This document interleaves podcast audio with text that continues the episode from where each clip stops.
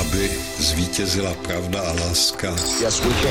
Pondělí 22. ledna svátek má Slavomír a tady je Petr Jungman.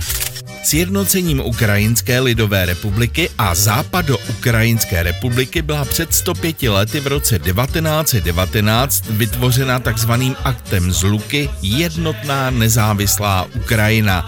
Ale západní Ukrajina bývala součástí Rakouska-Uherska. Východní část, Ukrajinská lidová republika, už v té době bojovala s ruskými bolševiky a tak stát brzy v červnu 1920 zaniknul. Část se stala součástí Polska, většina země pak součástí Sovětského svazu. Americké jednotky se vylodily jižně od Říma u Ancia a Netuna před 80 lety v roce 1943.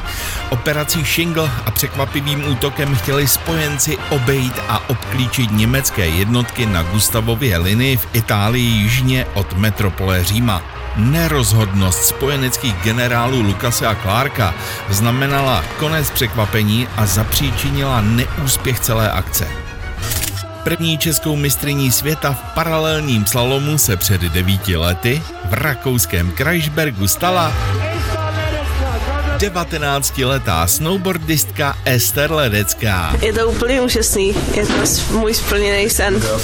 Německá kancléřka Angela Merklová a francouzský prezident Emmanuel Macron před pěti lety v západu německých cáchách podepsali takzvanou cášskou smlouvu o spolupráci a integraci mezi oběma zeměmi. Smlouva se týkala zahraniční politiky, obrany, hospodářství a integrace příhraničních regionů obou zemí. Před 80 lety se narodil hokejista Jaroslav Šíma.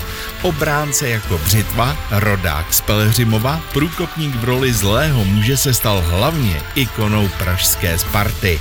A já přeju hezké pondělí a dobrý nový týden.